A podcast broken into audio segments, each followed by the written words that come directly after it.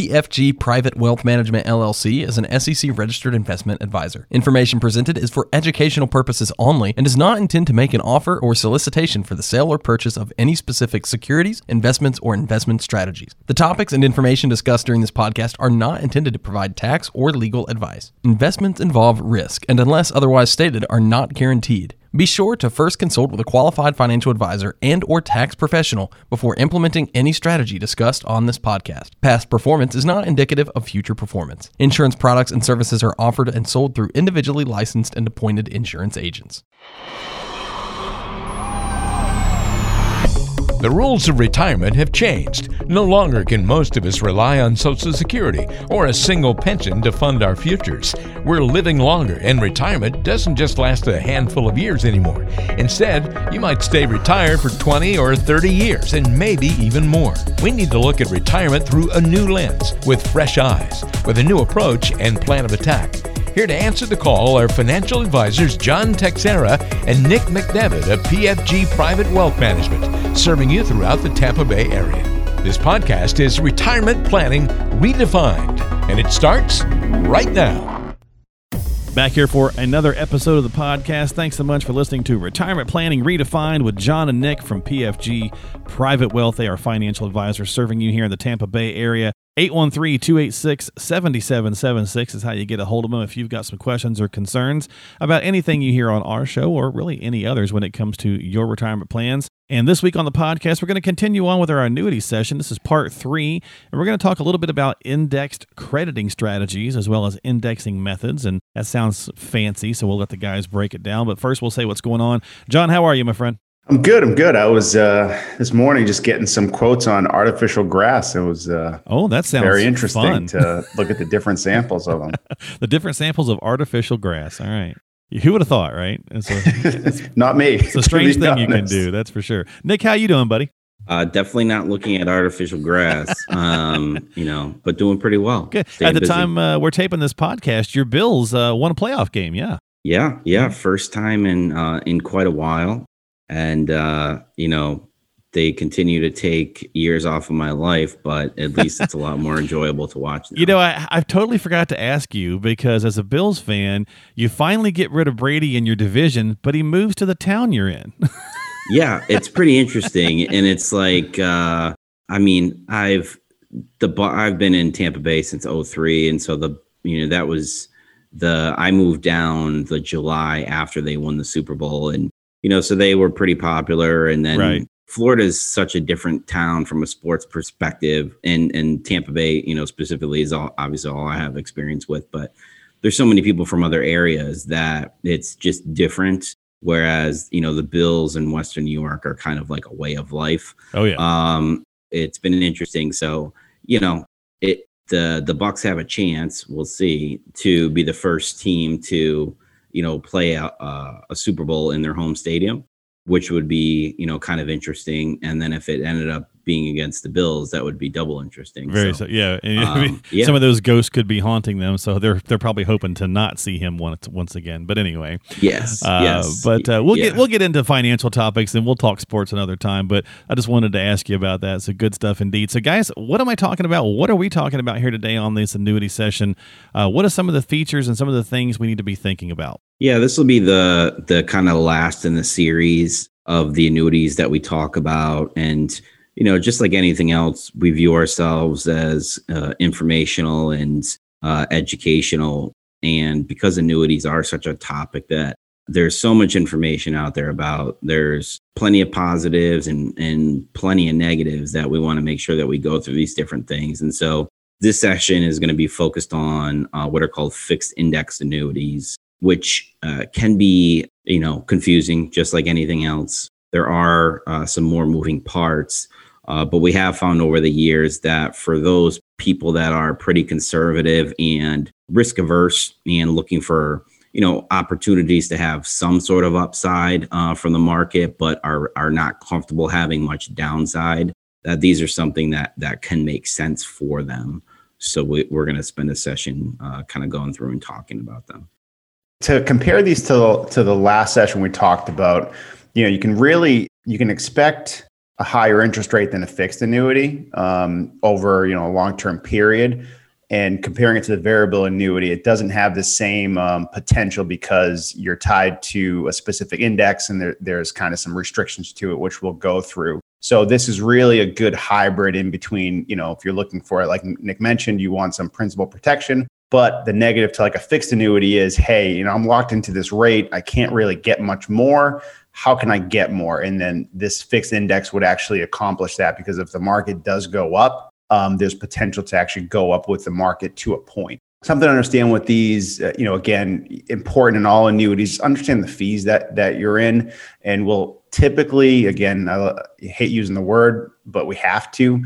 Older contracts, we haven't seen fees in these but there are some newer ones where they are having some fees within the contract. And the way that they explain that is, hey, if we put this fee in here, well, actually, there's more growth potential on your um, crediting methods. So just understand if you're looking at any of these, you know, like anything, you want to look at the surrender period, you want to look at the surrender charge, you want to look at the fees. I mean, those are three important things to look at in any annuity contract, and especially with these.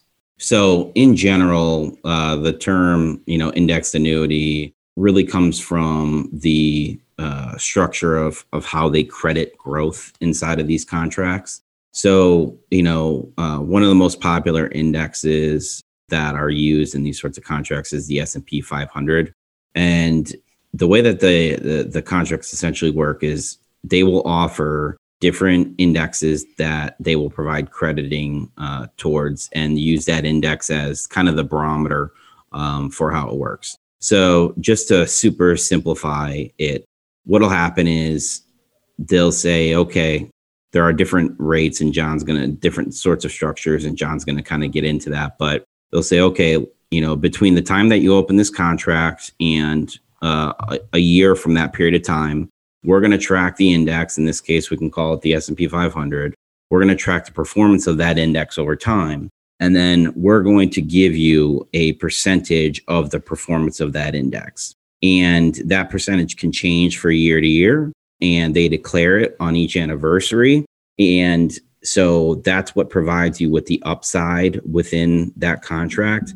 However, and this is the reason that many people will use this sort of contract is if the S&P 500 in this example, let's say it drops 10 or 15% between now and 12 months from now, you're not going to participate in that down portion, that downside. You're just not going to get credited anything. So essentially what ends up happening is that you be you're flat for the year. So when when these things talk about, you know, not having the downside or, you know, protecting your principal, that's what they're referring to. So if the S&P 500 is up 10%, you'll get a percentage of that growth and John will talk a little bit about how they may credit that. However, if it's down 10%, you're just going to not lose any money that year. It's going to be flat.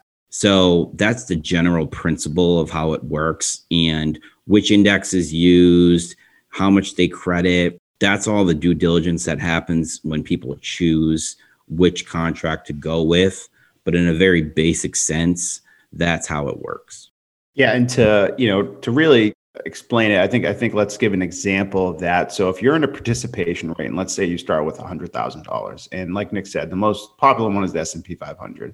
And by participation rate, let's say it's 50%. So what that means is you're going to get 50% of the S&P 500 on the on the upside. So if you're in contract January 1, you know, 2021, they'll look at the the S&P 500 on January 1, 2022 if the S&P 500's gone up, let's say 20%, your contract's going to get credited 10%. Again, that's 50% of the 20% gain. So if you start out with 100,000, your account is now at 110.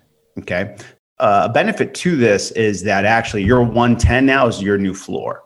So when you get credited, that's actually your floor moving forward. So example, let's say year two, you're still in a 50% uh, participation in the S&P uh, S&P goes down negative 10, you know, in year two, basically what's going to happen now is that's the 110 is now your floor. You stay at 110. Now you move on to year three to see what the S&P 500 does. Um, so that's one, one crediting method participation rate. They also have a, a cap rate. So that's kind of like a ceiling. So you could have an S&P 500 again index that you're you're monitoring or, or kind of shadowing and your cap is 6%. So what that means is you're going to get up to 6% of the S&P 500 growth. So same example, 100,000, let's say you have a 6% cap, the S&P goes up 20%. In this scenario, you only get 6% because that's your ceiling, okay? So basically 6% your cap, that's all you're going to get. That 100,000 now after the 1 year is going to be at 106 because you got 6%. You know, year 2 again, S&P drops, you stay at your 106. So just important to understand the different crediting methods. There's one more called a spread. Um, this is is kind of like a fee, but it's only taken off if there's gain. So a spread could be like one and a half percent. And again, let's you know let's use the S and P 500. Um, if it goes up by seven percent, they take one and a half percent off of that gain in the same same idea. You get the credit for that year, it locks in your your balance at that point in time, and that's kind of your new floor. So important just to understand you, know, you have participation rate, cap rate, and a spread. Those are the most popular. They're not the only ones. There's actually a lot more, but those are the three that we typically see. We don't have enough time today to really go through each one, but those are the most common. And um, I'd say kind of when we're using these strategies, those are typically the ones that we use because they're just simple to understand. Yeah, and and some of the other things to look out for if you know, let's say you already have an existing contract, and you know because these insurance companies they can change those rates that John walked you through from year to year.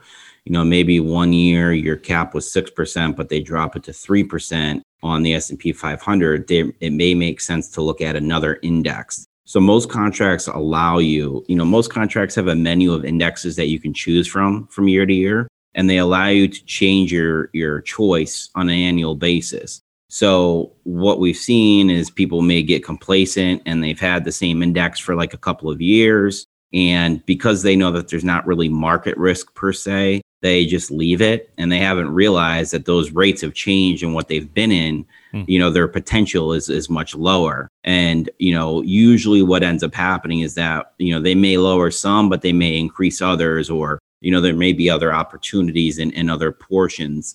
So it's important to look at it on an annual basis, take a look and see what changes they've made to the contract and if it makes any sense to make a change. And also, some of the options aren't just a one year option, they may offer a two year option that could have much better rates, and that could be an opportunity as well. So even though it's a, a vehicle, a tool that can be used, sometimes there's complacency that kicks in because there isn't, you know, perceived risk and you know just like anything else doing your due diligence each year and adapting to what's happening within the contract can really really pay off for people and they could try to maximize or take advantage of the opportunities that are within the contract. Yeah, it sounds like uh, like any financial product where sometimes people just want to set it and forget it, uh, and that's not always you know the best strategy. Having and that's where you can do with reviews and things of that nature. But just kind of checking on these things is certainly a good idea, is what I'm hearing hundred percent, hundred percent. And, and I will say too, that these, you know, in, in our last session on variable annuities, we talked a little bit about some of the riders that are available that can provide, you know, provide people with guaranteed income. And many times there are uh, those riders available on these fi- fixed index annuity contracts as well. So they can be a tool that provides, you know, future guaranteed income, but maybe provides you know options with less fees than a variable contract or higher guarantees than a variable contract um, which is you know something that that can be used for from a comparison perspective yeah and, and to to jump into what nick was saying about the the indexing methods uh, changing it's it's important when you're looking at some of these companies that you go with a quality carrier and look at their track record because the last thing you want to do and I, we've seen this where you know, one company might be offering a very competitive um, cap rate, let's say 8% or something like that. And then once you're in the contract with them, they all of a sudden lower their cap rate to four. And it's like, whoa, now I'm with this company for the next seven years because that's my surrender period. And they've just lowered their rates on me. You know, so that's where doing your due diligence on what company am I am I going with, what's their ratings, what's their track record, are they are they a good company I want to be with for the next five, seven years? And that's where it's important if you're working with an advisor that they're doing their due diligence and you're doing your own to make sure that, you know, that if you're going to be with this company, that they're going to do right by you if you're going to be with them for that period of time. It may sound like we harp on it quite a bit, but you know, the pitfalls are important to understand. Make sure that the company that you're looking at is a reputable company and has strong financial ratings. Pay attention to the surrender charge period with these contracts, um, where people have gotten tripped up as they've we've seen people locked into contracts that are like you know 15 years long, 18 years long, which really can be you know pretty tricky. So making sure that you understand how that how that's structured, and then like John said, getting some historical background on uh, how how often they change their indexing rates and if they're really just kind of using like teaser rates to to get people locked in. So uh, just like anything else, you know, it, it can be a, a, piece of the pie. Uh, and oftentimes, where it's most appropriate would be for people that are pretty conservative investors looking for a little bit more potential, uh, especially in this current environment where rates uh, for CDs and money market accounts and that sort of thing are so low. Yeah. Again, when we talk about these things, it's always important to remember and realize that, like anything in life, you should always do your own due diligence as well as when you're working with an advisor or when you're looking for an advisor to work with. Make sure that you're going through uh, the proper steps, do some of the homework, and then take the time to find out is this product right for you. Don't just jump into anything because it's something you hear on any particular show or a talking head or whatever the case is without seeing how it might relate to your specific situation. And if you need help with that, whatever type of annuity it might be or any other financial product, because annuities can be a bit polarizing. Uh, have those conversations. Reach out to John and Nick. They're here to help in the Tampa Bay area, 813 286 7776. If you've gotten this email through a, a newsletter or, a, uh, a blast or something like that, or whatever the case might be, and you haven't yet subscribed to the podcast, feel free to do so. Uh, certainly would be uh, appreciated if you'd like to get more content as they come out. You can simply go to pfgprivatewealth.com. You can find the podcast page there, pfgprivatewealth.com. You can also find a lot of good tools, tips, and resources and reach out to John and Nick. You can also subscribe through your favorite app, whatever that might be. Just search out Retirement Planning Redefined and hit the uh, subscribe button. A lot of times it's a heart or a like or a thumbs up or something like that. Search the type retirement planning redefined in the search box or just call 813 286 7776. John, Nick, thanks guys for your time on the and this series on annuities. A lot of good information. They do get a little complicated sometimes. So, again, it's really important for people to understand and have a good working knowledge of this, especially if they're considering it. So, I appreciate you guys sharing some of your knowledge. Cool. Thanks, Mark. Have a good one. John, Thanks. appreciate it, bud. Take care of yourself. And uh, we will talk next time here on Retirement Planning Redefined with John and Nick from PFG Private Wealth.